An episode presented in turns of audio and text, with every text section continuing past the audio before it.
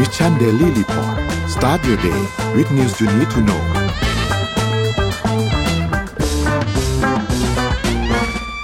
สวัสดีครับ ยินดีต้อนรับเข้าสู่ Mission Daily Report ประจำวันที่ 14 มีนาคม 2566 นะครับ วันนี้คุณอยู่กับพวกเรา 2 คนตอน7โมงถึง8โมงเช้า สวัสดีพี่อ้อมครับ สวัสดีค่ะ ครับ แล้วก็สวัสดีท่านผู้ฟังทุกทุกๆท่านด้วยนะครับโอเค วันนี้วันอังคารนะครับ มีหลายเรื่องเลยที่เราต้องอัปเดตกันพอสมควรเลยนะครับ เดี๋ยวค่อย ๆ ไปกันทีละเรื่องว่ามีอะไรบ้างนะครับ เดี๋ยวพาไปดูตัวเลขก่อนครับพี่อ้อม ตัวเลขล่าสุดนะครับเซตบ้านเราติดลบ 1.66%นะครับอยู่ที่ 1,573.07 นะครับถัดมาครับ นต่างประเทศครับดาวโจนส์ครับติดลบ 1.07%นะครับ NASDAQ ติดลบ 1.76%นะครับ NYSE ครับติดลบ 1.63%นะครับแล้วก็ฟุซี่100 นะครับติดลบ 2.23%นะครับหังเซ็งครับบวกตัวเดียวในกระดานนี้นะครับ 1.95%นะครับ น้ำมันดิบครับก็ติดลบไปค่อนข้างเยอะเลยนะครับ WTI อยู่ที่ 73.05 นะครับ แล้วก็ Brent อยู่ที่ 79.14 นะครับ ทั้งคู่ก็ติดลบไปประมาณ 4 กว่าเปอร์เซ็นต์นะครับ ก็ถือว่าลบไปพอสมควรเลยนะครับ ถัดมาครับ ราคาทองคำครับ บวก 1.81%ครับ อยู่ที่ 1,902.01 นะครับ แล้วก็สุดท้ายครับ คริปโตครับบิตคอยอยู่ที่ประมาณ 22,000 กลางๆ นะครับ Ethereum อยู่ที่ประมาณ 1,600 นะครับ บวกขึ้นมาเยอะพอสมควรเลยนะครับ Binance ครับอยู่ที่ 301 นะครับ Solana 19.48นะครับ Bitkub Coin 1.63นะครับก็คริปโตทั้งหมดบวกขึ้นมา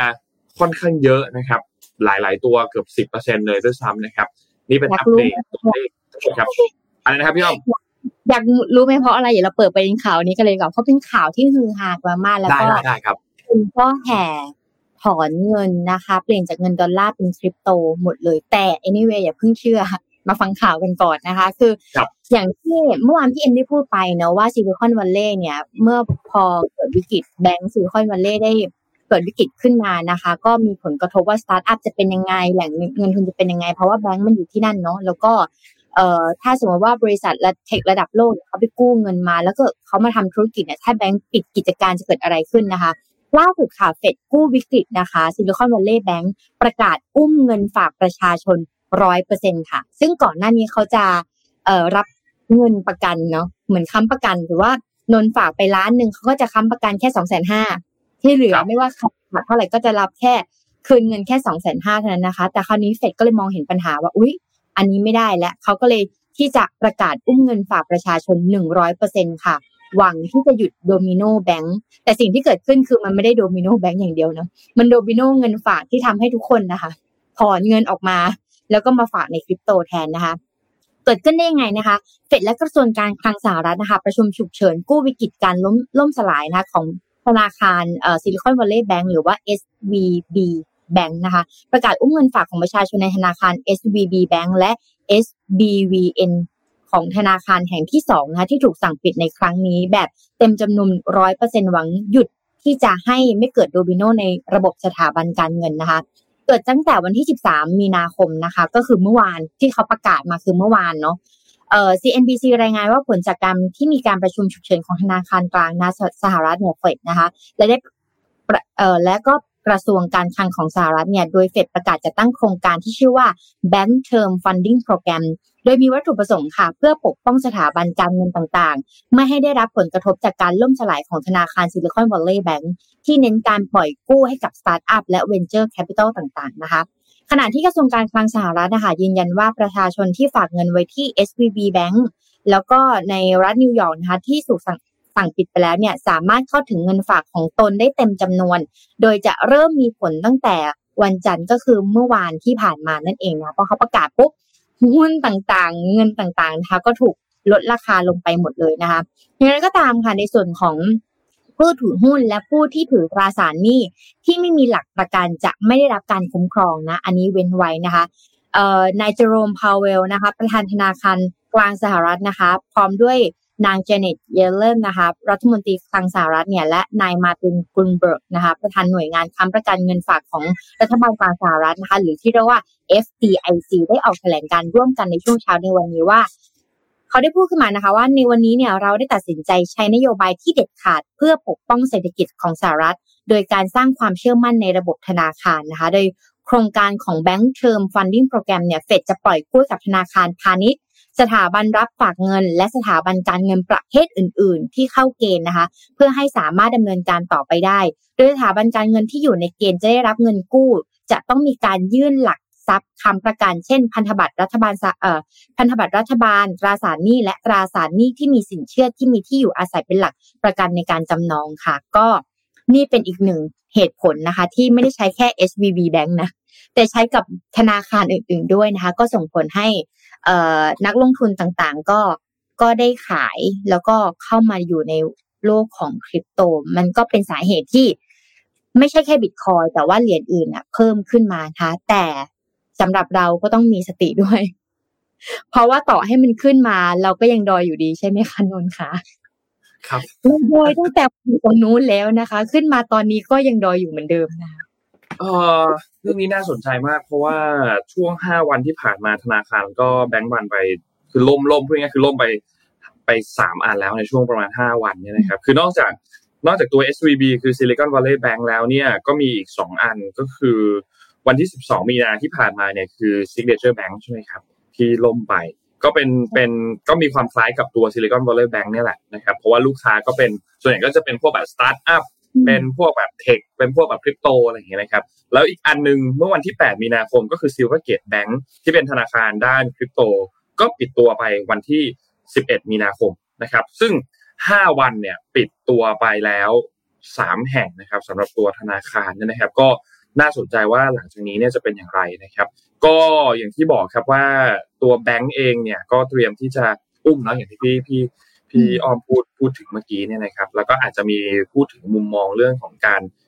อาจจะมีการปรับดอกเบี้ยไหมนะครับ เพราะว่าการประชุมที่จะมาถึงในวันที่ 21 22 มีนาคมนี้เนี่ยก็มีความเป็นไปได้ว่าจากเดิมเนี่ยอาจจะคือคือมันมี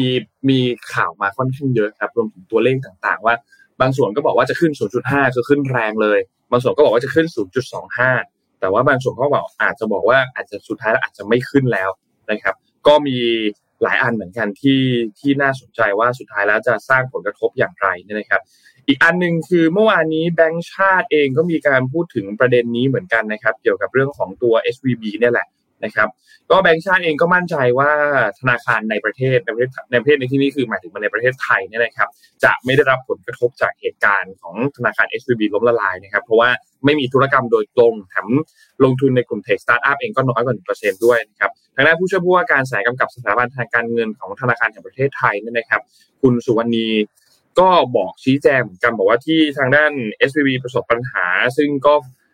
FDIC หรือว่า Federal Deposit Insurance Corporation เองมีคำสั่งให้ปิดกิจการไปเมื่อวันที่ 10 มีนาคมเนี่ยส่วนหนึ่งก็นั่นแหละเป็นผลมาจากเรื่องของการรับฝากเงินปล่อยกู้เงินที่กระจุกตัวอยู่ในลูกค้าที่เป็นกลุ่มทุน Venture Capital จากบริษัท FinTech แล้วก็พวกสตาร์ทอัพต่างๆนั่นนะครับ ซึ่งอย่างไรก็ตามเนี่ยก็มีแนวทางที่จะแก้ไขไม่ว่าจะเป็นการประกาศคืนจ่ายคืนผู้ฝากทุกรายแบบเต็มจำนวน 100%ที่พี่อ้อมพูดถึงเมื่อกี้ จัดตั้งที่เป็น Bank Term Funding Program มาเพื่อปล่อยสภาพคล่องให้กับ ธนาคารนะครับ ก็น่าจะช่วยลดโอกาสที่มันจะลามต่อไปยังจุดต่างๆ ได้พอสมควรกันนะครับ ซึ่งแน่นอนว่าทบทเองก็จะติดตามสถานการณ์อย่างใกล้ชิดแต่ว่าเท่าที่เขาดูเนี่ยคาดว่าจะไม่ได้ส่งผลกระทบกับธนาคารในประเทศไทยนะครับ อันนี้เป็นแนวโน้มที่ทางด้านของแบงก์ชาติเนี่ยมีการคาดการไว้ณปัจจุบันนะครับ ก็รอติดตามดูว่าสุดท้ายแล้วเนี่ยจะจะเป็นอย่างไรนะครับ คือต้องบอกว่าธนาคารประเทศเราเนี่ยมีเงินฝากของกลุ่มสตาร์ทอัพเองค่อนข้างน้อยนะครับ แล้วก็ถ้าเทียบกันกับอื่นๆเนี่ยก็มันมันไม่ได้ไม่ได้อยู่ในเปอร์เซ็นต์ที่เยอะมากสักเท่าไหร่นะครับ แต่อย่างไรก็ตามก็รอติดตามดูครับว่าจะมีอะไรอีกหรือเปล่านะครับสำหรับเหตุการณ์นี้ผมคิดว่าช่วงสัปดาห์นี้เนี่ยน่าจะต้องติดตามกันไปยาวๆเลยแหละ แล้วเผลอๆนะครับ คืออาจจะต้องยาวไปจนถึงสัปดาห์หน้าหลังจากที่ FOMC เขาประชุมกันเลยแหละ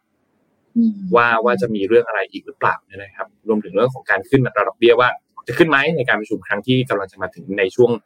สัปดาห์หน้านี้นะครับ พี่อ้อมเราไปตัว Morning Talk ก่อนดีไหมครับโอ้ลืม Morning Talk เราลืม Morning Talk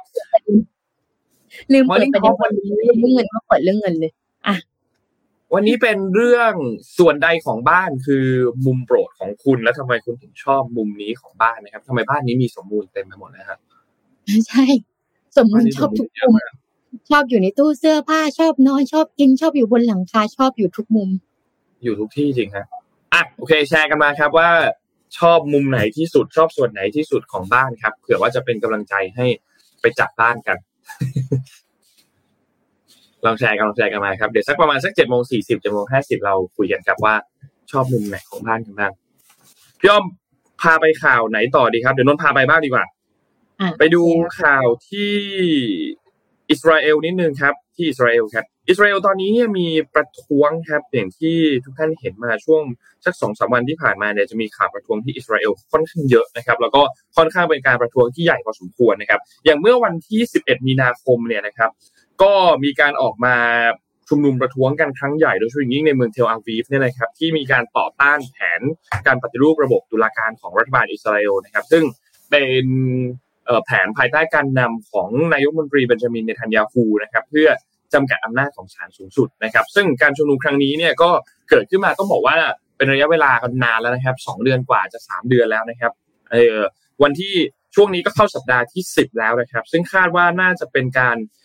ชุมนุมที่ครั้งใหญ่ที่สุดในประวัติศาสตร์ของอิสราเอลด้วยนะครับซึ่งทางด้านบรรดาผู้ชุมนุมเนี่ยก็มีการให้สัมภาษณ์กับสำนักข่าวต่างประเทศกันนะครับ บอกว่าพวกเขาเนี่ย มาร่วมกันชุมนุม เนื่องจากว่าแนวทางอันใหม่ของรัฐบาลอิสราเอลอันนี้เนี่ยเป็นภัยคุกคามต่อระบอบประชาธิปไตยของอิสราเอลแล้วก็มีผู้ร่วมชุมนุมที่มีความแสดงความเห็นบอกว่า นี่ไม่ใช่การปฏิรูประบบตุลาการ แต่เป็นการปฏิวัติเปลี่ยนแปลงให้อิสราเอลเนี่ยเป็นประเทศเผด็จการโดยสมบูรณ์ และผมต้องการให้อิสราเอลยังคงเป็นประเทศประชาธิปไตยอยู่เพื่อลูกหลานของผมนะครับ คือต้องบอกว่าตัวแผนระปฏิรูประบบตุลาการอันนี้เนี่ยได้รับคำวิพากษ์วิจารณ์ค่อนข้างเยอะนะครับ เพราะว่า มีการจำกัดอำนาจของศาลสูงสุดอิสราเอลแล้วก็เปิดโอกาสให้รัฐบาลเนี่ยเป็นผู้คัดเลือกคนที่จะมาทำหน้าที่เป็นผู้พิพากษาศาลสูงสุดรวมถึงการถ่ายโอนอำนาจไปให้รัฐสภา 120 ที่นั่งด้วยนะครับ ซึ่งก็จะสามารถลบมติเอ่อคำตัดสินของศาลสูงสุดได้ ถ้าหากว่ามีมติเสียงข้างมากตั้งแต่ 60 เสียงขึ้นไป ซึ่งอันนี้ก็ค่อนข้างน่าสนใจนิดนึงนะครับ เกี่ยวกับประเด็นเรื่องการปฏิรูปศาลตุลาการนะครับ ซึ่งก็ คนก็มองว่าการที่ถ้าจะเปลี่ยนกฎแบบนี้ ปฏิรูปตุลาการแบบนี้เนี่ยมันอาจจะทำให้ระบบการตรวจสอบต่างๆ การถ่วงดุลอำนาจต่างๆ ในอิสราเอลเนี่ยมันพังทลายลงไปนะครับ แล้วก็มันเป็นเหมือนการรวบรวมอำนาจเบ็ดเสร็จไว้ในฝั่งของรัฐบาล ซึ่งก็เป็นฝ่ายขวาสุดโต่งเนี่ยนะครับ ทั้งฝั่งของนายกมนตรีเอง ฝั่งของพันธมิตรเองนะครับ ซึ่งทางด้านของเนทันยาฮูเองก็บอกว่าจริง ๆ แล้วเนี่ยการปฏิรูประบบตุลาการครั้งนี้เนี่ยไม่ได้เกี่ยวข้องกับการพิจารณาคดีที่เขา เกี่ยว คือเขาเขาเขาโดนกล่าวหาเรื่องคอร์รัปชันอยู่นะครับ แต่ว่าเนทันยาฮูเองก็บอกว่าสองเรื่องนี้มันไม่ได้เกี่ยวข้องกันนะครับ เพราะฉะนั้นอันนี้น่าจะไปอีกสักพักหนึ่งเลยนะครับ จนกว่าจะมีข้อสรุปกันอีกครั้งหนึ่งว่าจะมีประเด็นอะไรหรือเปล่านะครับ คือต้องบอกว่ารอบนี้เนี่ยการประท้วงเนี่ยที่บอกว่าครั้งใหญ่ที่สุดในประวัติศาสตร์ของอิสราเอลเนี่ยคือห้าแสนคนนะครับ ที่มาแสดงจุดยืนทางการเมืองที่ออกมาประท้วงในครั้งนี้นะครับ ก็ต้องรอติดตามดูครับว่าว่า จะเป็นอย่างไรต่อครับสำหรับตัวแผนปฏิรูปตุลาการในครั้งนี้รวมถึงการมาประท้วงในครั้งนี้ว่าจะมีการเปลี่ยนแปลงอะไรหรือเปล่านะครับ อย่างป้ายเมื่อกี้ที่เห็นเนี่ยเอ่อคำสั่งจริงๆมันคือ prime minister เนาะอันนี้ก็เปลี่ยนไปครับว่า crime minister นะครับแล้วก็อิสราเอล we have a problem ก็คือพยายามที่จะส่งเสียงออกมานะครับ ว่ามีปัญหาอยู่ณตอนนี้ที่อิสราเอลนะครับ ก็รอติดตามดูครับว่าข่าวประเด็นนี้การประท้วงในครั้งนี้เนี่ยจุดจบข้อสรุปของมันเนี่ยจะเป็นอย่างไรนะครับ รวมถึงเรื่องของข้อเรียกร้องต่างๆ ของผู้ชุมนุม แล้วก็แผนปฏิรูปตุลาการของรัฐบาลว่าจะมีการปรับเปลี่ยนเปลี่ยนแปลงหรือเปล่านะครับ อืม น่าสนใจของนนท์นี่เป็นในฝั่งของทางการเมืองนะ ของพี่อ้อมเนี่ยเป็นทำไมวันนี้ข่าวเราดูร้อนแรง เดี๋ยวท้ายๆเราจะมีแบบ landing ลงสักนิดนึงนะคะครับล่าสุดค่ะ เอ่ออย่างที่เราเห็นเนาะในทวิตเตอร์เนี่ยคนที่เป็นเจ้าของก็คือ Elon Musk ใช่ไหมคะ แล้วก็เป็นคน control ทุกอย่างใช่ไหมคะล่าสุดค่ะ Meta นะคะ หรือบริษัทของ Meta นะคะบริษัทของ Facebook เนี่ยได้วางแผนออกโซเชียลมีเดียตัวใหม่ เพื่อแข่งกับทวิตเตอร์ค่ะลองจินตนาการดูนะคะนะว่ามันจะเป็นยังไงถ้าเกิดเขาแข่งกับทวิตเตอร์ขึ้นมานะคะ สำนักข่าวต่างประเทศได้รายงานว่า Meta นะคะ บริษัทแม่ของ Facebook เนี่ยกำลังอยู่ในช่วงของการคิดค้นแพลตฟอร์มโซเชียลมีเดียตัวใหม่สำหรับแข่งขันกับ Twitter ของ Elon Musk นะคะ ที่กำลังอยู่ในช่วงของความอลหม่านหลังจากเข้าเอ่อหลังจาก Elon Musk เนี่ยค่ะได้เข้า take over ด้วยตัวเองนะคะแถลงการณ์ของ Meta นะคะ ระบุว่าตอนนี้บริษัทกำลังมองหาแพลตฟอร์ม โซเชียลมีเดียแบบ decentralized นะคะ เพื่อเป็นพื้นที่สำหรับเหล่าครีเอเตอร์และผู้ใช้งานสามารถที่จะอัปเดตข้อมูลได้แบบเรียลไทม์ตามหัวข้อที่ตัวเองสนใจนะคะในปัจจุบันเนี่ย decentralized social media กำลังได้รับความนิยมเป็นอย่างมาก decentralized คืออะไรก็เหมือนเป็นโซเชียลมีเดียที่ทุกคนสามารถใส่ไอเดียความคิดสร้างสรรค์แล้วก็โพสต์ไปได้โดยที่ไม่มีตัวกลาง โดยที่ไม่ต้องมามีคน control นะคะ ซึ่ง พอมันเริ่มเป็นที่นิยมค่ะ แล้วก็อย่าง Twitter เนี่ยก็ได้ประกาศว่าตัวเองก็จะเป็นแพลตฟอร์ม decentralized ด้วยนะคะ มันก็เลยเป็นที่นิยมมากขึ้นด้วยเหมือนกัน แล้วก็มีคนค้นค้นหาคำว่า decentralized ในส่วนของโซเชียลมีเดียเยอะขึ้นนะคะ คราวนี้เนี่ยด้วยความที่มันเป็นที่นิยมนะคะ ก็เป็นพื้นที่ที่จะเปิดโอกาสให้ผู้ใช้งานสามารถสร้างชุมชนของตัวเองได้ สร้าง community ของตัวเองได้ มีกลุ่มของตัวเองได้นะคะพูดคุยกันได้นะคะแล้วก็ยังสามารถวางกฎเกณฑ์การใช้งานที่แตกต่างจากกฎเกณฑ์ของผู้ให้บริการแพลตฟอร์มได้ ซึ่งปกติแล้วอย่าง Facebook เนี่ยเขาก็จะมีเรื่องแบบห้ามมีเรื่องการเมืองอ่าห้ามโพสต์รูปที่ไม่ดีโพสต์รูปอนาจารโพสต์ไปจะโดนตัดทันทีอะไรอย่างเงี้ยพวกเนี้ยมันจะไม่ใช่ decentralized แต่ decentralized เนี่ยสามารถทำได้มั้ง แต่ว่าต้องมีขอบเขตสักนิดนึงแล้วก็มีกลุ่ม commu ของตัวเองนะคะโดยตัวอย่างของ decentralized social media เนี่ยที่ได้รับความเป็นนิยมที่ได้รับความเป็นนิยมอย่างมากนะคะ ก็คือ Mastodon นะคะ ก็คือปัจจุบันเนี่ยมีผู้ใช้งานมากถึง 2.5 ล้านคนนะลองเข้าไปเซิร์ชดูก็ได้นะคะทั้งนี้เนี่ย Meta ก็ยังถือว่าตามหลัง Twitter ของ Elon Musk นะคะ อยู่ในบางเรื่องอาทิ ในเรื่องของการใช้บริการแบบ subscription นะคะที่ Twitter สามารถที่จะทำได้นะคะแล้วก็ได้ดำเนินการไปแล้ว แล้วก็ได้รับเสียงตอบรับที่ดีอย่างบริการของ Twitter Blue ด้วย ซึ่งก็คือ user เนี่ยปกติแล้วเรื่องของแพลตฟอร์มเนี่ยจะเป็นเรื่องของ user generated content คือ user เนี่ยเป็นคนใส่คอนเทนต์ลงมาสร้างคอนเทนต์ลงมาจนเกิด community ใช่ไหมคะแต่มันต่างกันทวิตเตอร์เนี่ยเวลาเขาออกแบบ แอปพลิเคชันขึ้นมาเนี่ยเหมือนให้พี่อ้อมกับนนเข้าไปใช้เข้าไปใช้เข้าไปใช้เข้าไปดึง มีกลุ่มข่าวมีแบบว่าเป็น real-time content เนาะถ้าใครอยากช่วงที่น้ำท่วมประเทศไทยตอนนู่นอะเกินสิบปีหรือยังอะทวิตเตอร์เนี่ยข่าวเร็วกว่าข่าวช่องอื่นๆอีกนะประเทศไทยอะทวิตเตอร์นี่คือทวิตกันแบบบ่อยมาก คนก็เริ่มใช้ทวิตเตอร์ตั้งแต่ตอนนั้นนะคะแต่ต่างจากโซเชียลมีเดียเอ่อของ Facebook อย่าง Facebook เนี่ย คนใช้ยังไม่ได้จ่ายตังค์ พวกเราใช้ทุกวันเนี้ย เรายังไม่ได้จ่ายตังค์แต่คนจ่ายตังค์คือของกิจการนักนักธุรกิจที่เขาอยากยิง ad โฆษณาอย่างเงี้ยค่ะมันเนี่ย business model อะมันเลยต่างกัน ดังนั้น Twitter ถ้าคุณยังอยากรักษา commu อยู่ ถ้าคุณยังอยากโพสต์ได้อยู่ คุณจะต้อง subscription model คุณจะต้องเป็น Twitter Blue คุณถึงจะสามารถอัปเกรดได้อะไรอย่างเงี้ยค่ะแต่ต่างจากพวกเราที่เราใช้ Facebook ทุกวันนี้ เราไม่ต้องเราไม่ได้อยากอัปเกรดเวอร์ชันขนาดนั้นที่เราจะโพสต์ทุกวัน พินพินพินพินพินโพสต์ทุกวันขนาดนั้นใช่ไหมคะอันนี้ก็คืออีกหนึ่งทางที่ Facebook เนี่ยหรือว่า Meta เนี่ยก็อยากที่จะเข้ามาจอย business model นี้ด้วยเหมือนกันก็ลองติดตามกันดูค่ะ อืมน่าสนใจครับน่าสนใจน่าสนใจ นี่คนแชร์กันเต็มเลยนะ เรื่องเรื่องห้องเนี่ย ชอบมุมไหนที่สุดอะไรอย่างเงี้ยประมาณร้อยละเท่าไหร่ยังไม่ไม่ถึงร้อยหรอกแต่ว่าหลาย ๆ คนเนี่ยส่วนใหญ่ประมาณเกินห้าสิบเปอร์เซ็นคือห้องห้องนนออนนห้องนอนกันหมดนะฮะ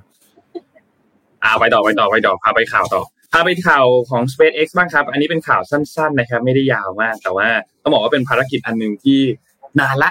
แล้วก็อันนี้เขาเดินทางกลับมาโลกเรียบร้อยแล้วนะครับ ก็เป็นทางด้านแคปซูล Crew Dragon Endurance ครับที่ทำภารกิจนะครับ Cruise 5นะครับที่มี 4 คนนะครับ ประกอบไปด้วยทางด้านของคุณนิโคอุพัมอุณภูมิมันนะครับ ที่เป็นผู้บัญชาการ การบินของนาซานะครับแล้วก็เป็นชาวอเมริกันพื้นเมืองคนแรกที่ถูกส่งตัวขึ้นไปในโคจรอวกาศนะครับ แล้วก็มีคุณจอร์จกัสซาดานะครับนักบินอวกาศนะครับ มีคุณโคอิจิวากาตะนะครับ เป็นนักบินอวกาศเช่นเดียวกันชาวญี่ปุ่นนะครับ แล้วก็อีกท่านหนึ่งก็คือคุณแอนนากีนานะครับที่เป็นนักบินอวกาศหญิงของ r o c k e t m o s นะครับของรัสเซียนะครับ ก็เป็นและนับว่าเป็นชาวรัสเซียคนแรกที่ขึ้นไปถึง ที่ขึ้นมาบนยานอวกาศของสหรัฐในรอบ 20 ปีด้วยนะครับ แล้วก็ทั้งทีมนี้เนี่ยขึ้นไปบนอวกาศตั้งแต่ในเดือนตุลาคมปีที่แล้วนะครับ วันที่ 6 ตุลาคมปี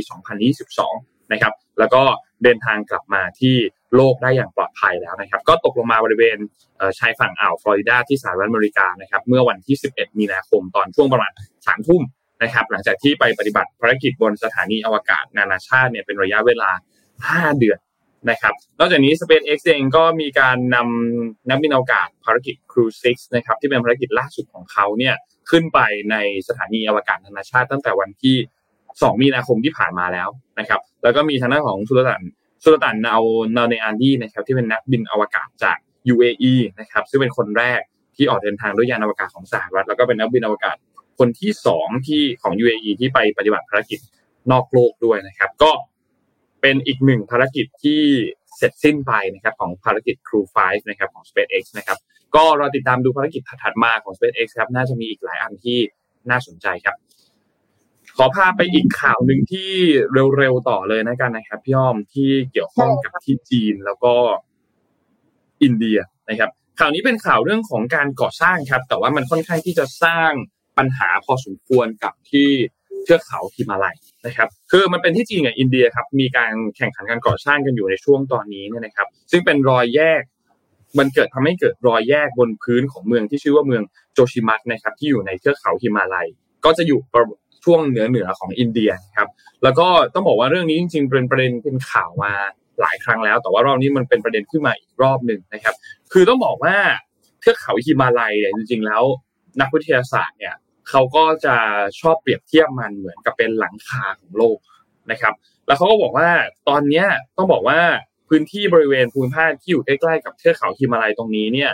มันค่อนข้างที่จะอยู่ในความเสี่ยง เพราะว่าทางจีนแล้วก็อินเดียเองเนี่ยนะครับกำลังสร้างระบบโครงสร้างพื้นฐานที่อยู่ในบริเวณตรงนี้นะครับ ซึ่งมันจะเป็นปัจจัยสำคัญที่เพิ่มอันตราย แล้วก็เพิ่มความเสี่ยงในการเกิดภัยพิบัติทางธรรมชาติในพื้นที่ตรงนี้นะครับ นอกจากนี้เนี่ยมันยังส่งผลกระทบเกี่ยวกับเรื่องของภาวะ โลกร้อนด้วยคือภาวะโลกร้อนเนี่ยมันก็จะยิ่งเพิ่มความเสี่ยงให้กับภูมิภาคที่มีความเปราะบางทางระบบนิเวศอยู่แล้วนะครับเพราะว่าอุณหภูมิที่สูงขึ้นก็จะทำให้ธารน้ำแข็งชั้นดินเยือกแข็งต่างๆ พวก permafrost ต่างๆเนี่ยมันละลายนะครับคือต้องบอกว่าไอ้พื้นที่เหล่านี้ที่กำลังพูดถึงอยู่เนี่ยมันเป็นพื้นที่ที่ทั้งจีนทั้งอินเดียเองเนี่ยกำลังดำเนินการก่อสร้างพวกตัวโครงสร้างต่างๆ ไม่ว่าจะเป็นพวกทางหลวงทางรถไฟ มีการเจาะอุโมงค์นะครับมีการสร้างเขื่อนนะครับแล้วก็มีการสร้างสนามบิน ที่อยู่ทั้งสองฝั่งของเทือกเขาฮิมาลัยเลยนะครับ ทางด้านอาจารย์ที่เป็นอาจารย์ด้านภูมิศาสตร์กายภาพ และอุทกวิทยาของมหาวิทยาลัยออสโล ในนอร์เวย์นี่นะครับเขาบอกว่าคือตอนเนี้ยถ้าเปรียบเทียบนะครับ คือเหมือนกับมนุษย์เนี่ยกำลังพาตัวเองเข้าไปยืนจุดที่อันตรายมากขึ้น ยิ่งก่อสร้าง ยิ่งสร้าง ยิ่งเจาะ ยิ่งอันตรายมากขึ้นนะครับแล้วแล้วเขาก็มีงานวิจัยอันหนึ่งออกมานะครับเขาบอกว่า พื้นที่ที่เป็น line line of actual control เนี่ยหรือว่าเป็นแนวเส้นแบ่งเขตควบคุมตามความเป็นจริงเนี่ยนะครับ ซึ่งมันก็เหมือนเป็นพรมแดนในทางพื้นที่ในที่มีระยะทาง 3,500 กิโลเมตร ที่แบ่งระหว่างจีนแล้วก็อินเดียเนี่ยมีความเสี่ยงที่จะเกิดภัยพิบัติเพิ่มมากขึ้นนะครับมีงานวิจัยที่ตีพิมพ์ในวารสาร Natural Hazard and Earth System Science นะครับเขาระบุบอกว่า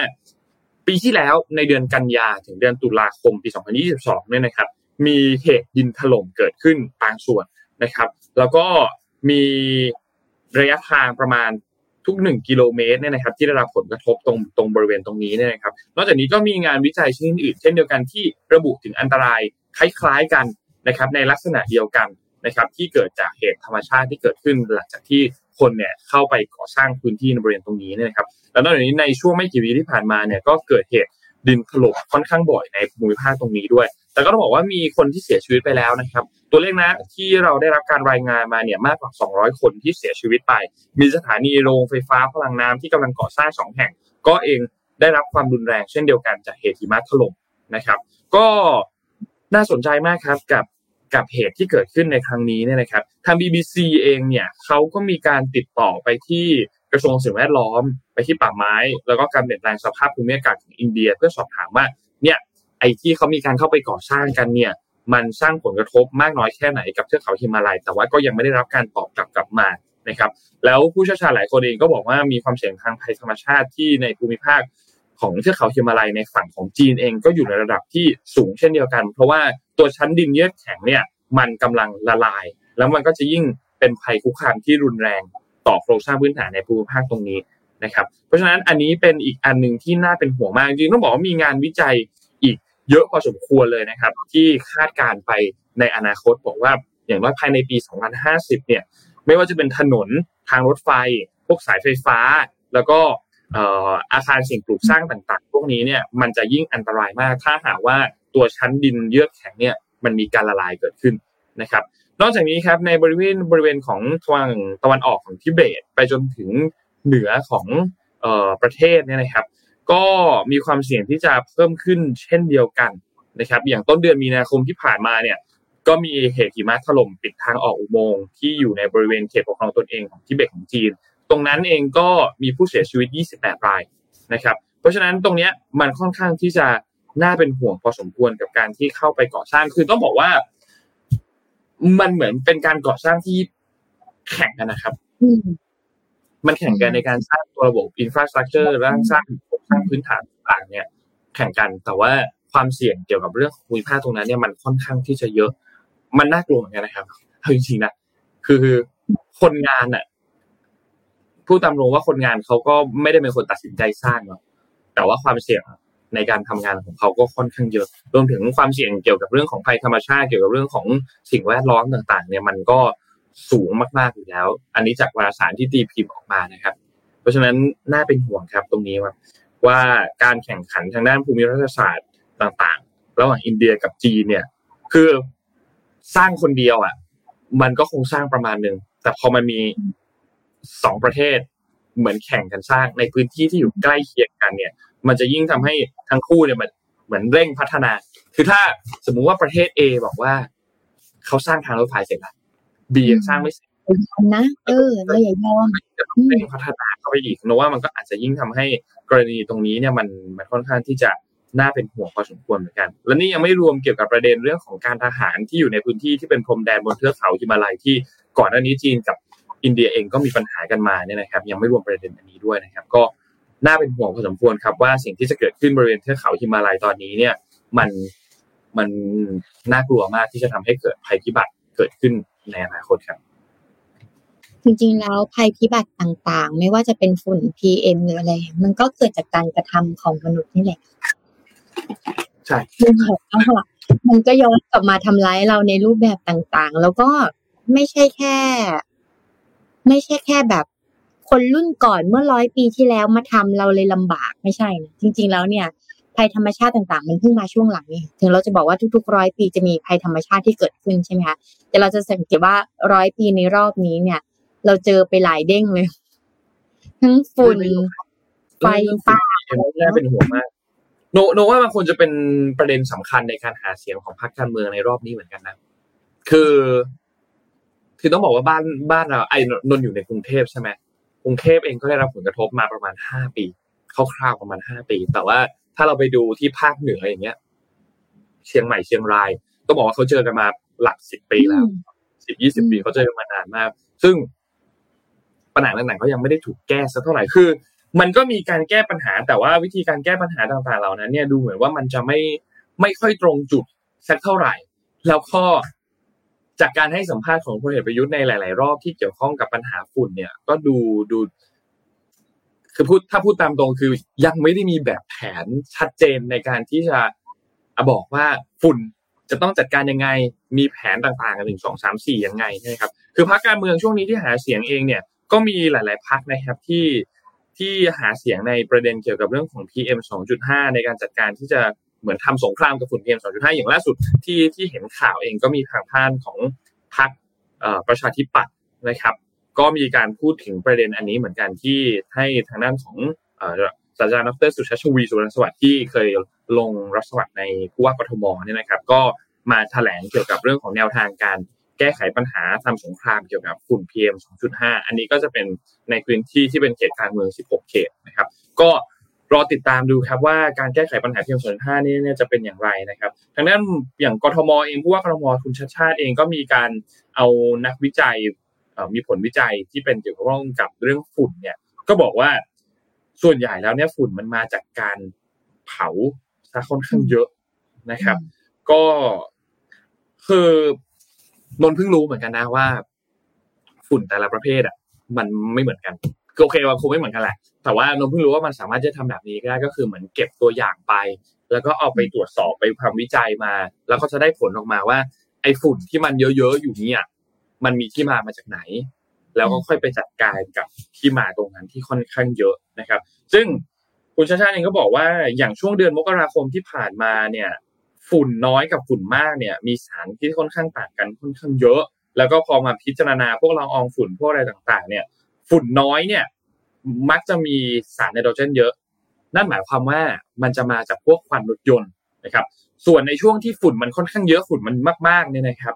มันจะมีสารโพแทสเซียมเยอะ ซึ่งหมายความว่ามันมาจากการเผาพวกชีวมวล เพราะฉะนั้น การที่จะดูแลฝุ่นหรือจัดการฝุ่นให้ครบวงจรเนี่ยอย่างที่บอกครับว่ามันต้องจัดการกันหลายส่วนครับฝุ่นเนี่ยมาจากสามส่วนมาจากรถยนต์มาจากการเผาชีวมวลและมาจากสภาพอากาศ เพราะฉะนั้น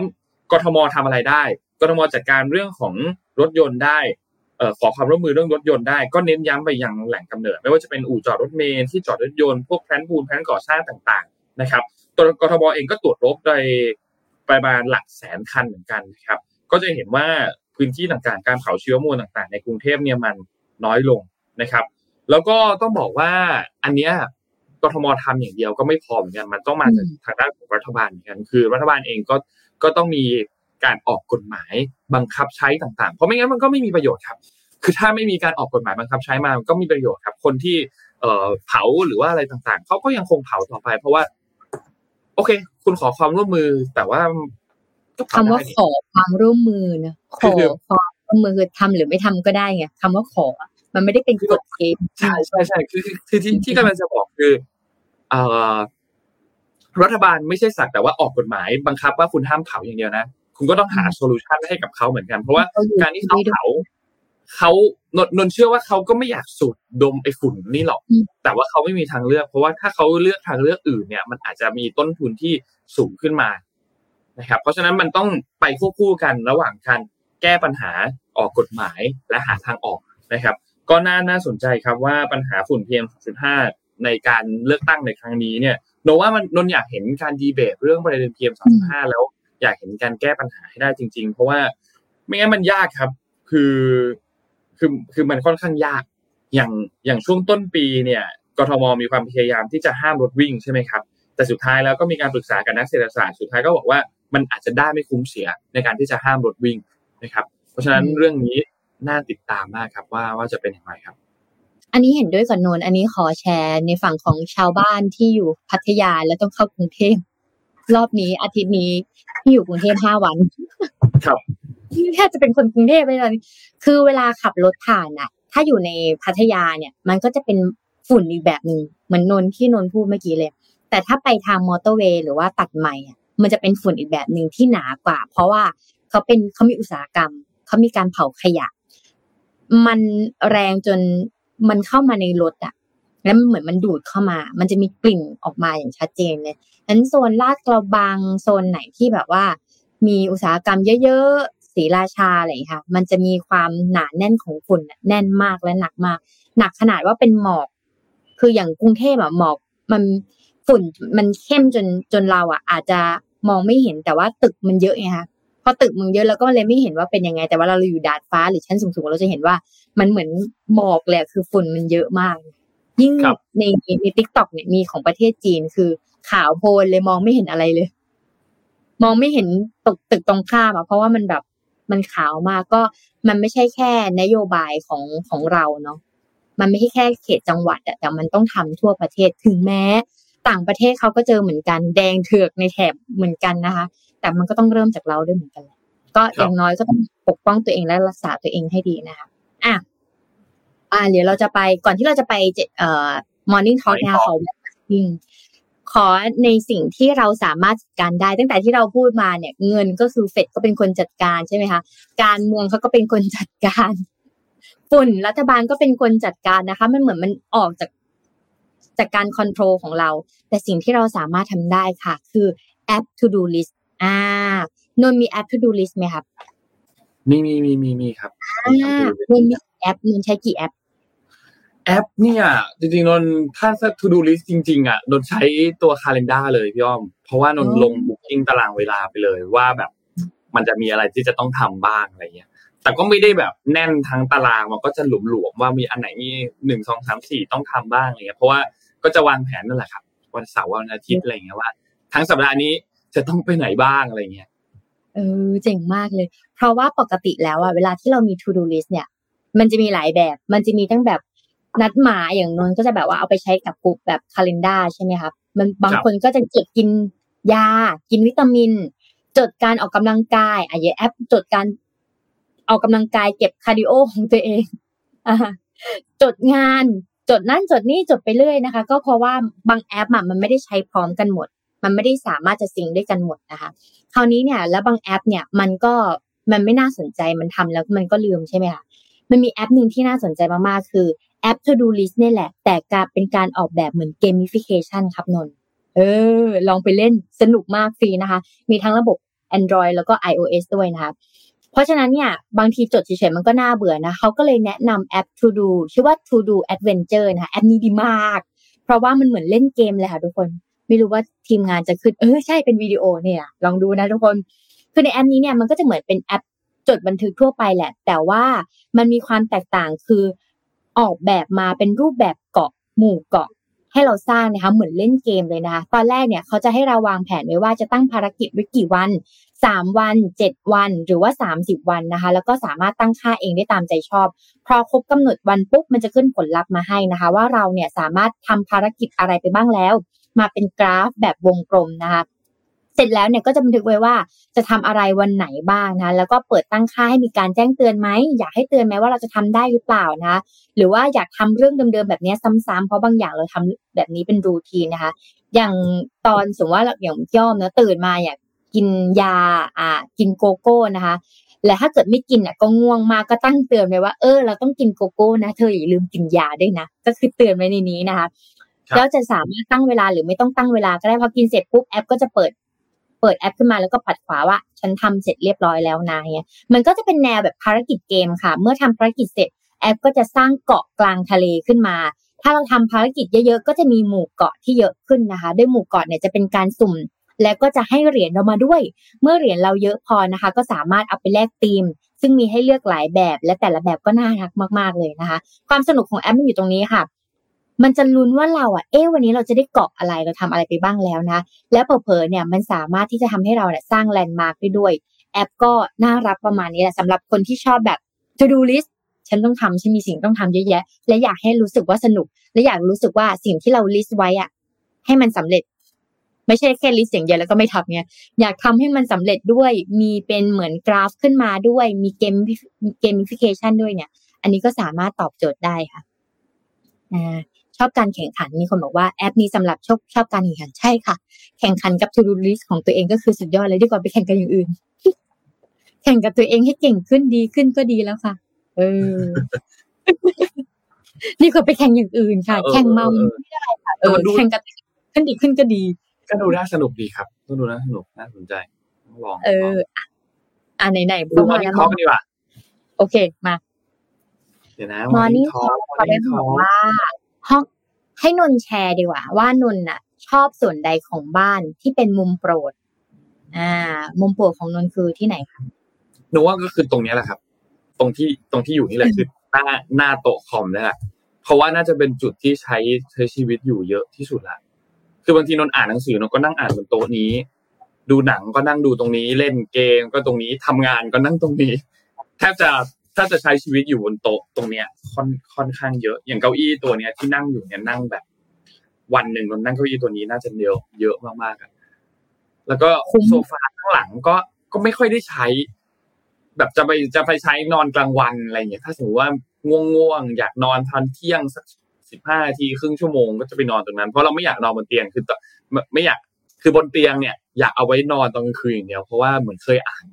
บทวิจัยอะไรสักอย่างอันนึงมาที่เขาบอกพูดถึงบอกว่า ถ้าเรานอนไม่ค่อยหลับอะเราไม่ควรจะไปนอนบนเตียง เวลาอื่น ให้เหมือนร่างกายมันรู้ว่า ถ้าจะนอนอะ ต้องอยู่บนเตียงนี้นะ แล้วคุณก็จะได้แบบเหมือนร่างกายจะได้แบบเออเทิร์นออฟพักผ่อนอะไรอย่างเงี้ย แต่ถ้าคุณไปนั่งอ่านการ์ตูนไปดูหนังหรือไปเล่นเกมต่างๆ บนเตียงอะไรอย่างเงี้ย มันจะเหมือนแบบหลอกร่างกายนิดนึงว่าแบบเออ ตรงนี้มันเอาไว้นั่งเล่นเกมนะตรงนี้เอาไว้นั่งอ่านหนังสือนะอะไรอย่างเงี้ย ก็เลยจะพยายามทำอย่างอื่น ถ้าอ่านหนังสือก็อาจจะอ่านบนโต๊ะหรือไปอ่านบนโซฟาหรือทำนู่นทำนี้ไปทำนั้น แล้วก็ก็เลยพยายามจัดโต๊ะช่วงที่เขาคิดจัดโต๊ะคอมกันน่าจะปีที่แล้วหรือสองปีที่แล้วอะไรเงี้ย แล้วก็แบบ ไปเอาอุปกรณ์นู่นนี่มาจัดตรงนู้นจัดตรงนี้มาให้มันแบบอลังการ ซื้อลำโพงใหม่ ซื้อจอใหม่ คีย์บอร์ดใหม่ เมาส์ใหม่ จอยเกมใหม่ ขาตั้งกล้องใหม่อะไรอย่างเงี้ยเราก็จัดนู่นจัดนี่ไปเยอะพอสมควรเหมือนกันซึ่งซึ่งพอจัดแล้วพวกนี้มันมันจัดเหมือนจัดรอบเดียวอะพี่อ้อมอืมจัดรอบเดียวแล้วก็แบบให้มันแบบดีไปเลย แล้วเราก็ใช้ต่อไปยาวๆจนกว่ามันจะพังอะไรอย่างเงี้ยเองแล้วก็อีกมุมหนึ่งที่ชอบคือตอนนี้น่าจะเป็นระเบียงนะครับเพิ่ง เพิ่งทำระเบียงใหม่แบบปูพหญ้าเทียมทำความสะอาดอะไรเงี้ยให้มันแบบเรียบร้อยขึ้นอืมจริงๆแสดงว่านนท์เป็นคนที่ชอบอยู่บ้านเหมือนกันเนาะมากๆครับก็เลยแบบว่าพยายามแบบสร้าง environment ในบ้านของเราให้มันดูแบบอบอุ่นสุดๆไปเลยอะผู้ชายสายอบอุ่นนะคะ ผู้ชายคนนี้ครับผมสาวอุ่นครับอบอุ่นผู้ชายเลี้ยงแมวด้วยก็จะอบอุ่นอีกเบิ้ลหนึ่งอันนี้จะคูณอีกทีนะคะ อ้อมเหรอพี่อ้อมนะครับ อืม หลายอย่างจังหลายใจชอบ มุมที่มุมโปรดคือห้องนอน เพราะว่านอนเข้าไปเหมือนแบบยาสลบเข้าไปปุ๊บหลับเลย เหมือนยาสลบชั้นดีพอแต่งห้องห้องนอนให้เป็นเหมือนอารมามีเทียนหอม มีโคมไฟทำทุกอย่างให้มันมืดเงี้ยค่ะ แล้วมีกลิ่น กลิ่นแบบหอมๆมันเข้าไปมันเหมือนการสะกดจิตเหมือนสปาและหลับเลยค่ะ แต่มุมที่ใช้บ่อยแล้วชอบอีกอันหนึงก็คือมุมทำงานตรงนี้เหมือนนนเลยค่ะเพราะตรงนี้มันก็จะเห็นวิวข้างนอกตรงระเบียงเนี้ยมันเลยทำให้รู้สึกว่าเวลาที่เราจ้องคอม แล้วเราหันมาตรงนี้มันได้เบรกและตรงเนี้ยก็เหมือนกันเลยเล่นเกมก็เล่นตรงนี้ อ่านข่าวก็อ่านตรงนี้ทำงานก็ทำตรงนี้ ดู YouTube ฟังพอดแคสต์ก็ฟังอยู่ตรงนี้ มุมเนี้ยเลยแบบว่าเป็นมุมที่ใช้งานบ่อย แล้วก็เป็นมุมที่เราคอนโทรลได้ดีจริงแล้วบ้านเป็นมุม มุมที่ดีนะบ้านเราทุกซอกกับทุกมุมอะเป็นมุมที่ดีเป็นมุมที่เราสามารถจะจัดแจง ว่าเราอยากจะทำอะไรได้บ้างอย่างเนี่ยค่ะอืม แต่ว่ามันก็อาจจะมีบางเหตุการณ์ที่เฮ้อเราอะนะ อยากจะอยู่บ้านจังเลย แต่ว่าบ้านเราอะไม่สะอาดเลย เราอะอยากจะจัดห้องใหม่จังเลย แต่เราไม่รู้ว่าจะจัดยังไง เอ๊ะถ้าเราก็จะจัดถ้าเราอยากจะจัดห้องเราต้องไปจ้างอินเทอร์เนียดีไซน์มาหรือเปล่านะอุ้ยมันต้องแพงแน่ๆเลยอะไรอย่างเงี้ยค่ะ แต่ตอนนี้ค่ะพี่อ้อมมี เว็บไซต์หนึ่งที่จะมาแนะนำให้ทุกคนสามารถเนรมิตห้องใหม่ของเราได้จากการใช้ AI ค่ะนี่ขายของเป็นไงเปิดมาขนาดนี้สนใจไหมคะอยากให้ทีมงานพาไปเลย อ่า คือวันก่อนมีทีมงานส่งมาเป็น TikTok แล้วก็ดูแล้วน่าสนใจนะ ในใน TikTok นี้นะเขาก็พูดว่า ถ้าเราทำอันนี้ได้เนี่ย อาชีพ interior design สามารถตกงานได้เลยนะ วิธีการเลยก็คือมันจะมีเว็บไซต์หนึ่งค่ะ ที่ให้เราเนี่ย อ่าเว็บไซต์นี้เลยนะ roomgpt.io อ่าวิธีการใช้ของเขานะคะเขาจะมีอยู่สามฟังก์ชันด้วยกัน ฟังก์ชันแรกเลยคือ เราอะถ่ายรูปห้องเราที่เราอยู่ในตอนเนี้ย ถ่ายไปแค่หนึ่งรูปสองเราไป search ใน Google แล้วเราไปหารูปใน Google มาว่า เอ๊เราอะอยากได้ห้องลักษณะไหน อ่าสมมตินนอย่าบอกผมอยากได้แบบแนวโมเดิร์นแต่มีความอบอุ่นเป็นแบบว่าวอมวอมๆสักนิดนึงครับ มีประมาณแบบนี้ mood and tone ประมาณนี้ นนก็ไป search รูปมา แล้วนนก็มาอัพโหลดในนี้ อ่า แล้วอันที่หนึ่งนะอัพรูปห้องตัวเอง อันที่สองคืออัพโหลดรูปที่เราอยากได้ อันที่สามคือ ให้เราเลือกว่าเราจะอยากได้สไตล์ห้องแบบไหน เป็นโมเดิร์นเป็นสไตล์ A สไตล์ B อะไรอย่างเงี้ยกด submit ขึ้นมามันจะขึ้นตัวอย่างห้องของนนท์น่ะ และใช้ mood and tone นี้จะเป็นยังไง คือห้องของนนเลยนะ ความน่าสนใจเลยคือ อันนี้คือตัวอย่างนะคะน้องคนนี้ก็บอกว่าอ่าแล้วน่ะ นี่คือหน้าตาของห้องรับแขกบ้านเรานะ แล้วเราก็รู้สึกว่าอุ้ยเราอยากจะให้ห้องรับแขกของเราอะ สวยขึ้นดีขึ้นแต่เราก็ไม่รู้ว่าจะจัดยังไง เพราะดูลักษณะโซฟามันก็มีหลายสีหลายโทนแล้วก็มีของเต็มไปหมดเลยงั้นเอาแบบนี้ดีไหมถ้าฉันเนี่ยอยากจะได้เอ่อห้องใหม่ๆ ฉันจะทำยังไงดีเขาก็ทำการไปเซิร์ชใน Google ว่าฉันอยากได้ห้องลักษณะกลิ่นประมาณนี้ลักษณะสีประมาณนี้พอครับ อัปโหลดขึ้นมาเนี่ยก็จะแปลงเป็นอีกห้องหนึ่งแบบนี้ที่สวยงามมากกว่าเดิมนี่ ตัวอย่างที่ออกมาเขากดเป็นโมเดิร์นเป็นไงโซฟาจำนวนเท่ากันนะจ๊ะโซฟาจำนวนเท่ากันนะจ๊ะก็ลองให้แต่ละคนเนี่ยลองไปใช้ดูว่าจะเป็นยังไงน่าจะเป็นประโยชน์น่าจะแบบอยากได้ไอเดียแต่งบ้านใหม่ ไม่รู้จะซื้ออะไรไม่รู้ทำยังไง ก็เอานี้ค่ะ ตัวอย่างไปแล้วก็ไปลองเลือกๆจิ้มๆดู นี่คือตัวอย่างของ AI ในวงการของ Interior Design นะคะ ที่จะช่วยให้เเราหรือแม้แต่นนท์เอง หรือแม้แต่ช่างท่านผู้ชมทางบ้านเนี่ยสามารถที่จะลองดีไซน์บ้านในแบบฉบับตัวเอง ถ้ารู้สึกว่าโมเดิร์นไม่ชอบ เอาเป็นสไตล์อื่นไหม มันก็จะเอ่อ AI เนี่ยก็ generate จะ generate ภาพมาให้เราด้วยนี่น่าสนใจชอบมากอะไหนๆก็เป็นข่าวเทคแล้วนะคะอยากจะพาไปอีกข่าวหนึ่งแล้วกันอะหรือว่านนท์อยากจะมีข่าวไหม จริงๆนนอยากจะพาไปออสการ์แต่เดี๋ยวปิดท้ายก็ได้ให้พี่อ้อมก่อนแล้วเดี๋ยวนนท์ปิดท้ายออสการ์อะล่าสุดค่ะ ไม่รู้จะเอาอะไรดีอะเอานี้ดีกว่า เห็นภาพแบบไม่รู้ว่าทีมงานจะเอาภาพขึ้นมาหรือเปล่า ญี่ปุ่นเนี่ย พัฒนาทีวีรับรสสามารถที่จะลิ้มรสชาติผ่านหน้าจอทีวีได้อุ้ยเออเป็นเป็นภาพแบบนี้แหละนะคะทุกคน สิ่งหนึ่งก็คือมันจะมี เวลาที่เราอะดูรีวิวอาหารใช่ไหมแล้วเราก็ไม่รู้ว่าอาหารนั้นน่ะจะเป็นยังไง ภาพมันดีมากเลย แต่เราอยากจะรู้ว่าถ้าเราได้กินมันแล้วมันจะอร่อยหรือเปล่านะคะสำนักงานรอยเตอร์รายงานว่าศาสตราจารย์โฮเมอิมิยาชิตะนะคะจากมหาวิทยาลัยเมจิประเทศญี่ปุ่นเนี่ยได้พัฒนาจอโทรทัศน์ต้นแบบที่สามารถเรียนแบบรสชาติอาหารได้ นับว่าเป็นอีกก้าวหนึ่งสู่การประสบความสำเร็จนะคะ แล้วก็ประสบการณ์ในการรับชมโทรทัศน์แบบมีรสชาติค่ะ อุปกรณ์ตัวอย่างนี้นะคะ อุปกรณ์นี้นะคะ เรียกว่า Taste the TV หรือว่า TTTV นะคะ Triple T นะคะ V ซึ่งมีเอ่อซึ่งมีที่เก็บรสชาตินะมันมันไม่ใช่ว่าทีวีเฉยๆนะ แล้วเราก็จะเอาลิ้นของเราไปเลียว่ามันรสชาติเป็นยังไงนะ แต่มันมีวิธีการของเขาก็คือเขาก็จะใส่รสชาติต่างๆ เก็บเอาไว้สิบรสชาติไว้ในจอทีวีนะคะด้วยมันจะมีการพ่นรสชาติต่างๆ ผสมกันเพื่อให้ออกมาเป็นรสชาติของอาหารนั้นๆ โดยเฉพาะอยู่บนแผ่นฟิล์มบนจอทีวี เพื่อให้ผู้ชมเนี่ยสามารถได้ริมลองโดยไม่ก่อให้เกิดอันตรายได้นะคะ เป้าหมายก็คือเออก็อยากรู้เหมือนกันนะว่าเป้าหมายของเขาคืออะไร เป้าหมายก็คือทำให้ผู้คนเนี่ยได้สัมผัสกับประสบการณ์บางอย่าง เช่น การรับประทานอาหารที่ร้านอาหาร ซึ่งอยู่อีกฝากหนึ่งของจากบ้านนะคะมิยาชิตะกล่าวนะคะแล้วก็โดยเระบุว่าวิธีทีวีดังกล่าวนี้เนี่ยจะมีราคาประมาณ1นึ่งแสนเยนในการสร้างเชิงพาณิชย์ แล้วก็จะล้อนขายนะคะ ในการสาธิตกับผู้สื่อข่าวค่ะนักศึกษาคนหนึ่งเนี่ยได้สั่งการด้วยเสียง โดยบอกกับหน้าจอว่าอยากกินช็อกโกแลตหวานๆนะคะถ้าเป็นสมมุติก็คืออยากกินหมูปิ้งจังเลยนะคะจากนั้นเนี่ยระบบก็จะทวนคำพูดของเธออีกครั้งหนึ่งว่าช็อกโกแลตหวานๆนะคะก่อนที่หัวฉีดจะพ่นรสชาติช็อกโกแลตออกมานะคะซึ่งพอเธอได้ชิมนะคะ เธอก็บอกว่าเฮ้ยมันเหมือนช็อกโกแลตรสนม หวานเหมือนช็อกโกแลตจริง ๆนะคะ แล้วก็เธอเนี่ย พอพอเธอได้ลองชิมแล้วเธอก็รู้สึกว่า เออ มันได้รสชาติจริง ๆ นะ นอกจากนี้นะคะเอ่อมิยาชิตะยังได้พูดคุยกับบริษัทต่างๆ เกี่ยวกับการใช้เทคโนโลยีสเปรย์ของเขานะคะสำหรับการใช้งานต่างๆ เช่น อุปกรณ์ที่พ่นรสพิซซ่า หรือช็อกโกแลตบนแผ่นขนมปังอ่านะคะ บางทีอาจจะเป็นแผ่นขนมปังเปล่าๆเนาะแต่ว่าเราสามารถพ่นพิซซ่าลงไปได้ให้ดูรู้สึกว่าเหมือนมีพิซซ่านั่นเองนะคะนอกจากนี้เนี่ยเขาก็ยังวางแผนที่จะสร้างแพลตฟอร์ม ที่ผู้ใช้สามารถดาวน์โหลด และเพลิดเพลินกับรสชาติต่างๆนะคะ จากทั่วโลกได้เหมือนกับการฟังเพลงทุกวันนี้ ซึ่งเราก็จะคิดว่าเราต้องซื้อทีวีเจ้านี้ใช่ไหมเราถึงจะสามารถลิ้มรสอาหารแบบนี้ได้ แต่เนี่ยมันก็อาจจะไม่ใช่ 2C ไง business to customer อาจจะไม่ใช่อาจจะเป็น B2B ไหมที่ไปขายตามห้างร้านต่างๆนะคะ แต่พอเขาพูดมาว่า ผมอยากจะลองพัฒนาแอปพลิเคชันที่สามารถจะลิมรสชาติอาหารได้ทั่วโลก มันจะเป็นยังไงอะนนท์เราจะเอา โทรศัพท์ของเราอ๋ออาหารนี้อร่อยไหมนะ แล้วก็เอาลิ้นเลียอย่างเงี้ยเหรอมันจะเป็นยังไงนั่นน่ะสิสเปรเราเคยย์เราเคยพยายามคิดเนี่ยหลายทีเหมือนกันนะไอ้เรื่องเรื่องแบบ ลองลองรสชาติผ่านทางจอกับอีกอย่างหนึ่งคือกลิ่นอย่างเงี้ย เวลาเราดูรายการแบบทำอาหารหรือรายการรีวิวร้านอาหารไปรีวิวบุฟเฟ่ต์ไปรีวิวแบบพาทัวร์กินหืมก็มันก็น่ากินจริงๆอะเราก็แล้วเราก็อยากรู้จริงๆอะเวลาแบบเออเขาบรรยายรสชาติบรรยายกลิ่นเนี่ยมัน มันรสเป็นยังไงนะมันกลิ่นเป็นยังไงนะแต่เราแต่เราก็รู้สึกว่าการชิมผ่านจอ หรือแค่การแบบรู้รู้รสชาติผ่านจอมัน มันก็ไม่ใช่ทุกอย่างจริง ๆอะหมายถึงว่า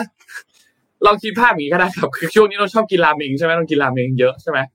นนก็รู้สึกว่า ถ้าจะแค่ลองรสชาติราเมงผ่านจออะกับการกินเป็นเส้น มันก็ไม่เหมือนกันโดยสิ้นเชิงอะ มันมีแบบมี t e x t อร์มันมีความร้อนหรืออุณหภูมิของอาหารอะไรเงี้ยเออมันก็ก็ก็ลองดูครับ แต่นนนนไม่ค่อยเปล่าๆอย่างเงี้ยเหรอซื้อเส้นเปล่าๆมา แล้วถ้าเกิดอยากกินแบบจริง ๆ ก็คือเอาลิ้นเลียกับครับทีวีกับกับมือเอถืออเออเออเออหรืออะไรแบบนั้นไหมหรือว่าแบบเป็นข้าวเปล่าแล้วเอาข้าวไปคลุกไอ้ตรงจอตรงนี้ก่อน แล้วก็ค่อยตักมากินอย่างเงี้ยเหรอไม่รู้สิมั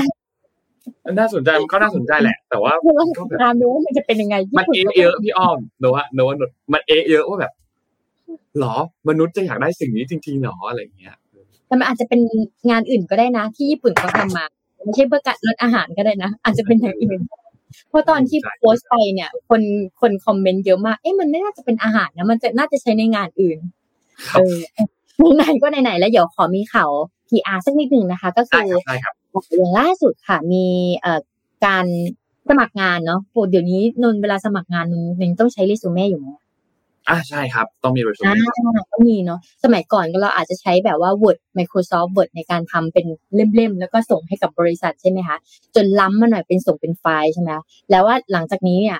การส่งแบบนั้นเนี่ย บางที HR ก็ไม่มานั่งอ่านไง เพราะว่ามันเป็นเล่มมันหนามากนะคะ เขาก็เลยต้องมาเลือกว่าเอ๊ะรีซูเม่แบบไหนที่มันโดนใจมันก็เลยเริ่มมีงานดีไซน์รีซูเม่ขึ้นมา หรืออย่างบริษัทเอ่ออย่างแอปพลิสตาร์ทอัพนะคะ Canva เนี่ยก็ได้ออกแบบตัวเรซูเม่มาก็ได้น่าสนใจด้วยเหมือนกันนะคะ แต่ว่าณตอนนี้วันนี้นะคะสิ่งที่จะมาประชาสัมพันธ์เลยคือ บางคนเนี่ยอาจจะทำเรซูเม่ภาษาไทยสวย แต่จะดีกว่าไหมที่เรามีเรซูเม่ภาษาอังกฤษด้วยนะคะ แล้วก็ หลาย ๆ คนที่มาเป็นเด็กจบใหม่ หรือว่าเวลาที่เราจะไปสมัครงานที่ไหนเนี่ยก็ไม่มั่นใจเหมือนกันว่าเรซูเม่ในแต่ละบริษัทเนี่ยจะเป็นยังไง แล้วก็กังวลว่าเอ๊ะถ้าทำมาแล้วมันจะตอบโจทย์ไหมนะคะหรือว่าทำไม่เป็นนะคะ คราวนี้ค่ะไม่ต้องกังวลอีกต่อไปค่ะ วันนี้นะคะ เราจะมีผู้ช่วยดี ๆ มาฝากกันกับ Jinterview ค่ะ ที่กำลังตามหาผู้โชคดีทั้งหมด 30 คนนะคะ ที่จะได้รับสิทธิ์รีซูเม่ภาษาอังกฤษฟรีแบบ personalized นะคะ สามารถที่จะ เป็นแบบฉบับของตัวเองค่ะกติกาง่ายมากๆค่ะหนึ่งคอมเมนต์ตำแหน่งงานที่คุณสนใจ ใต้โพสต์ที่สมมูลได้ปักหมุดไว้นะคะสองแคปภาพหน้าจอนะคะ หลังแอดแคปภาพหน้าจอขึ้นมานะคะ แล้วก็แอดไลน์นะคะ ไปที่ at Jinterview นะคะ j i n t e r v i e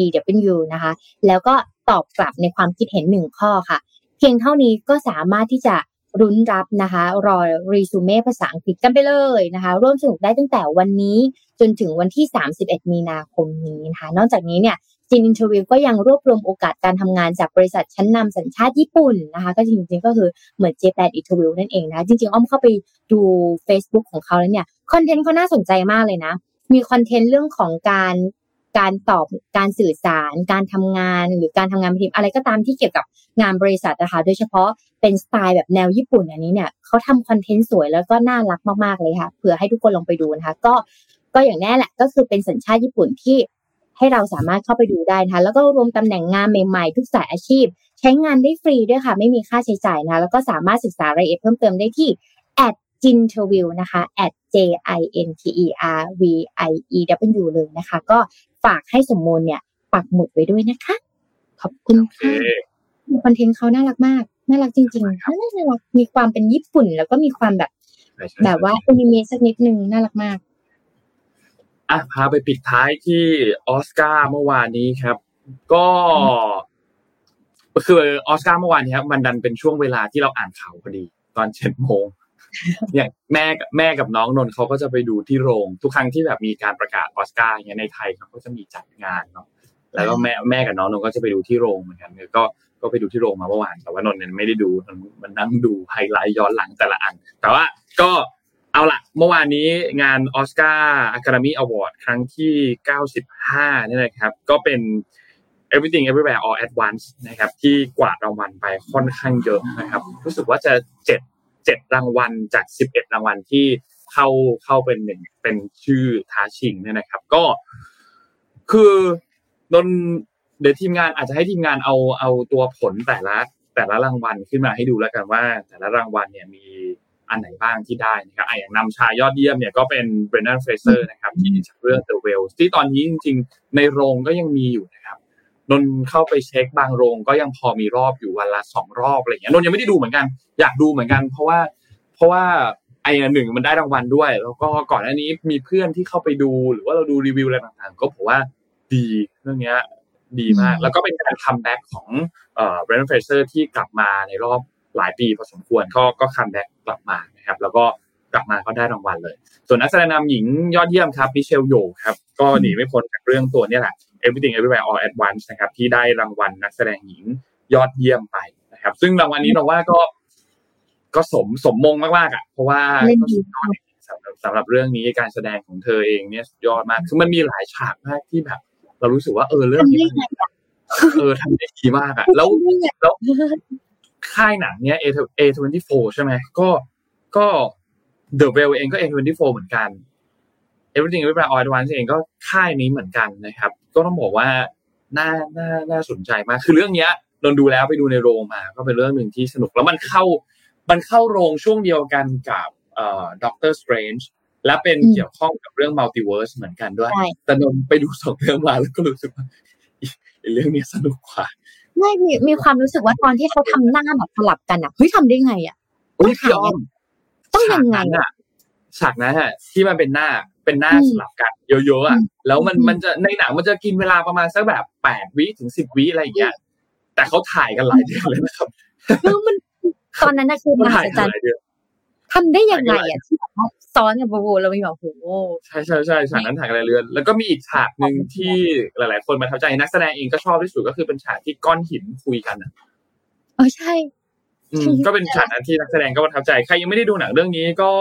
แนะนำว่าไปลองดูก็ไปลองดูครับ ช่วงนี้โรงหนังก็จะเอากลับมาฉายอีกรอบหนึ่งเพราะว่ามันได้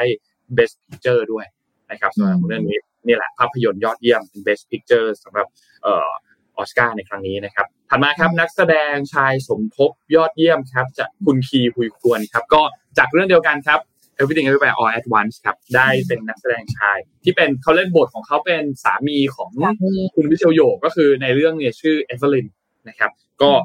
ได้รางวัลเช่นเดียวกันนะครับ ซึ่งอันนี้ค่อนข้างที่จะค่อนข้างที่จะสมเหตุสมค่อนข้างที่แบบสมเหมือนกัน เพราะว่าเป็นการ comeback ของเขารู้สึกว่าจะในรอบแบบ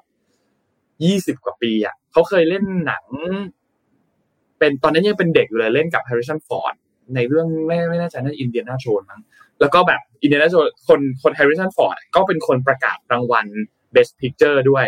แล้วเขาก็ได้เจอกันอีกครั้งหนึ่งบนเวที ซึ่งก็เป็นบทสัมภาษณ์เป็นบทแบบ speech อันหนึ่งที่แบบดีมากเออถ้าถ้าใครยังไม่ได้ไปดูไฮไลท์ไปดูคลิปอันนี้อยากให้ย้อนไปดูกันอีกทีหนึ่งออสการ์ครั้งนี้ก็เป็นอีกอีกครั้งหนึ่งที่ค่อนข้างอบอุ่นแล้วก็ถัดมาก็คือเป็นนักแสดงสมทบหญิงยอดเยี่ยมครับคุณเจมี่ลีเคอร์ติสครับจากเรื่องเดียวกัน คนนี้เล่นเป็นบทดูอะถ้าถ้าในเรื่องเนี่ยเขาจะเป็นบทแบบ เหมือนเป็นเจ้าหน้าที่จากกรมสรรพากรอะที่มาทำเรื่องเรื่องภาษีให้กับ Evelyn กับกับ สามีเนี่ยแหละนะครับ แล้วก็เป็นเป็นจุดเริ่มเรื่องที่เอาไปดูเองแล้วกันไม่อยากสปอยใช่แต่รางวัลนี้รางวัลนักแสดงหญิงสมทบหญิงยอดเยี่ยมอะก็เป็นอีกรางวัลหนึ่งที่คนก็รู้สึกว่าแบบมันค่อนข้างที่จะขี่กันเยอะ คือมีหลายคนที่แบบเบียดเบียดกันจากหลาย ๆ เรื่องเหมือนกัน อย่างคุณสเตฟานีซูเองที่ที่แสดงในเรื่องนี้เหมือนกันก็ก็น่าได้เหมือนกัน เพราะฉะนั้นรางวัลนี้ก็แข่งกันค่อนข้างที่จะ มาคือมันเดาย่นค่อนข้างยากสำหรับนักแสดงสมทบหญิงยอดเยี่ยมนยนะครับ ถัดมาครับ มีไหมอ่ากำกับยอดเยี่ยม ก็เป็นแดเนียลกวันกับแดเนียลชาเนอร์นะครับ ที่กำกับเรื่องนี้แหละนะครับ Everything Everywhere All at Once นี่แหละครับ ก็ได้รับรางวัลไปเช่นเดียวกันนะครับ ก็ต้องบอกว่ากว่ารางวัลไปค่อนข้างค่อนข้างเยอะครับสำหรับหนังเรื่องนี้นะครับ กลายเป็นรู้สึกว่าจะเป็นกลายเป็นหนังที่กวาดรางวัลเยอะที่สุดไปแล้ว นะครับหมายถึงตลอดการนะกว่ารางวัลเยอะที่สุดตลอดการแล้วเหมือนกันนะครับมีเรื่องนี้ครับ All Quiet on the Western Front นะครับเรื่องนี้ยังไม่ได้ดูเหมือนกันรู้สึกว่าจะเป็นภาพยนตร์ของเยอรมันไม่ไม่แน่ใจ แต่ว่านนท์ยังไม่ได้ดูเรื่องนี้ยังไม่ได้ดูเหมือนกันครับ ภาพยนตร์นานาชาติยอดเยี่ยมนะครับ แล้วก็มีภาพยนตร์แอนิเมชันยอดเยี่ยมนะครับ Guillermo del Toro Pinocchio นะครับ Best Animated Feature นะครับเรื่องนี้นุ่นยังไม่ได้ดูเหมือนกัน ยังไม่ได้ดูเยอะมากเนี่ยภาพยนตร์แอนิเมชันยอดเยี่ยมอีกอันหนึ่งก็ The Boy the Mole the Fox and the Horse นะครับ อันนี้อะ Apple TV Plus อันนี้ยังไม่ได้ดูเหมือนกัน Navalny Navalny เนี่ยเป็นสารคดีนะครับ คุณอเล็กเซย์ Navalny ที่ที่เกี่ยวข้องกับเรื่องของรัสเซียที่เขาพูดความพูดบางอย่าง แล้วก็ขัดแย้งกัน แล้วก็สุดท้ายก็โอ้เป็นประเด็นใหญ่โตที่ หลบไปอยู่ที่เยอรมนีแล้วก็โดนจับเข้าคุก อันนี้ก็เป็นอีกเรื่องหนึ่งที่ที่มาเหมือนตีแผ่สารคดีเรื่องนี้ให้ให้ได้เห็นกันนะครับภาพยนตร์คดีเอ่อสารคดีสั้นยอดเยี่ยมนะครับ The Elephant Whisperers นะครับ อันนี้นนไม่ได้ดูเหมือนกันนวดดูหนังน้อยมากเลยปีที่แล้วอะแทบจะไม่ได้ดูเรื่องไหนเลย ก็จะมีแบบและบางเรื่องที่แบบเออได้ดูไปแล้ว And I Wish Goodbye ที่เป็นภาพยนตร์ live action ยอดเยี่ยม มีเรื่องไหนอีกครับ มีหลายเรื่องเลยที่ต้องไปตามเก็บกำกับภาพยอดเยี่ยมจาก All Quiet on the Western Front นะครับอืม Black Panther อันนี้เป็นออกแบบเครื่องแต่งกายยอดเยี่ยมนะครับ คุณรูธ คาร์เตอร์จาก Wakanda Forever นะครับ แล้วก็จะมีตัดต่อภาพยนตร์ยอดเยี่ยม ก็ Everything Everywhere All at Once นะครับ คือเขาเขาเขาตัดต่อเรื่องนี้ รู้สึกว่าจะตัดต่อกันในห้องนอนอะ ใช้คอมตัวเองเขาก็ไม่หยิบเครื่องตัดต่ออะไรเงี้ย ทีมกราฟิกรู้สึกว่าจะมีเจ็ดหรือเจ็ดไม่ถึงสิบคนอะเจ็ดหรือเก้าคนเนี่ยแล้วผู้กำกับสองคนนั้นก็ก็เป็นหนึ่งในทีมทีมแบบเหมือนทำเอฟเฟกต์ด้วยเช่นเดียวกันอะไรเงี้ยแล้วเขาก็มาให้สัมภาษณ์ว่าไอเอฟเฟกต์ต่างๆที่ทำอะก็ไม่ได้มีทีมจ้าง ไม่ได้สามารถที่จะจ้างทีมเจ๋งๆมาทำกราฟิกได้ก็เรียนรู้จาก YouTube อะไรอย่างเงี้ยเออคือใช่คือในหนังเรื่องเนี้ย มันไม่ได้แบบหนึ่งคนหนึ่ง character อะ แต่มันคือหนึ่งคนเป็นสิบสิบ character อะค่ะมันนักแสดงมันมีความฉุบฉับมากอะเป็นคนเดียวกันอย่างสมมติว่าเหมือนเราเรากับนนท์ในชาตินี้ อ่านข่าว เราอีกชาติหนึ่งเราอาจจะเป็นอีกคนนึงก็ได้เป็นอีกแบบหนึ่งอะไรเงี้ยเพราะฉะนั้นพอมันหลาย character มากๆอะค่ะ นักแสดงอะต้องมีสมาธิมากๆ แล้วถ้าเกิดมีทุนน้อยอะใช้ความพยายามเนาะถ่ายเยอะๆและต้องเป๊ะ แล้วก็ตัดตัดตัดตัดตัดเก่งมากนะ จริงเก่งจริงมากจริงนี่เจ๋งมากมีไหมครับ หมดหรือยังอ่าแต่งหน้าและผมยอดเยี่ยม The Wales ก็เปลี่ยนเปลี่ยนทางด้านของคุณ Brandon Fraser ให้ให้กลายเป็นคนอ้วนเนาะเออแล้วก็ถ้าไปถ้าไปดูคลิปคลิปที่เขาถ่ายเหมือนเป็นแบบ time lapse ไว้อะตอนที่ระหว่างที่เขาแบบแต่งหน้าทำเตรียมชุดเตรียมนู่นเตรียมนี่อะไรเงี้ยอลังการมากครับแล้วแล้วมันเจ๋งมากตรงที่แบบพวกเทคโนโลยีต่างๆมันสามารถทำแบบนี้ได้ดนตรีประกอบภาพยนตร์ยอดเยี่ยมครับ All Quiet on the Western Front คุณต้องไปดูเรื่องนี้ละ ได้รางวัลเยอะเหมือนกันนะอืม แล้วก็มีเพลงประกอบภาพยนตร์ยอดเยี่ยมครับเพลงนะหนูไม่แน่ใจว่าอ่านถูกไหมนาอาตูนาอาตูจาก Triple R อันนี้รู้สึกเราว่าดูจะเป็แล้นวเพลงเนี้ยเป็นหนังอินเดียเออเราดูเอ็มวีอันนี้แหละ เจ๋งอ่าเออหนูยังไม่ได้ดูเรื่องนี้ยังไม่ได้ดูเหมือนกันรู้สึกว่าจะเป็นหนังแอคชั่นนะเหนื่อยเรื่องนี้ Rise Roar แล้วก็ Revolt แล้วก็ออกแบบผลิต ออกแบบการผลิตยอดเยี่ยมครับ เช่นเดียวกันครับ All Quiet on the Western Front ครับ เสียงประกอบภาพยนตร์ยอดเยี่ยม Top Gun Maverick ดังในไทยมากนะ เรื่องนี้แล้วก็นนท์ยังไม่ได้ดูเหมือนกัน เรื่องนี้ Top Gun ยังไม่ได้ดูเหมือนกันนี่มีมีแฟนคลับบอกว่า Top Gun หรือเปล่า ผสมเสียงหรือตัดต่อเสียงมีการมาบอกขอบคุณค่ะน่ารักเทคมากนิคสมจริงยอดเยี่ยมครับ Avatar The Way of อว Water ตารไม่ได้ก็ไม่รู้จะทำยังไงแล้วนะ ต้องได้สักรางวัลนะไม่ไม่รู้ถ้ารางวัลนี้ไม่ได้ก็ไม่รู้จะยังไงแล้วครับ เพราะว่าให้เขามีถึงกับมีคนแซวอะ บอกว่าจริง ๆ เรื่องนี้ไม่ได้ใช้เทคนิคอะไรเลยนะครับ ไปถ่ายสถานที่จริงเลยนะครับ มันโลกของเอาไปถ่ายที่โลกของอวตารเลยอะไรเงี้ยอืมเพราะว่าเด็กมันสวยมาก แต่มันก็สวยจริงแหละ คือคือเข้าไปดูมันก็สวยจริงอะเนื้อเรื่องอาจจะมีแบบจะบางจังหวะที่แบบรู้สึกแบบง่วงง่วงๆบ้างอะไรเงี้ย แต่เราว่าภาพมันแบบอลังการมากอันนี้ อลังการอลังการจริงคือไปดูเบื้องหลังตอนที่เขาตัดต่ออะค่ะ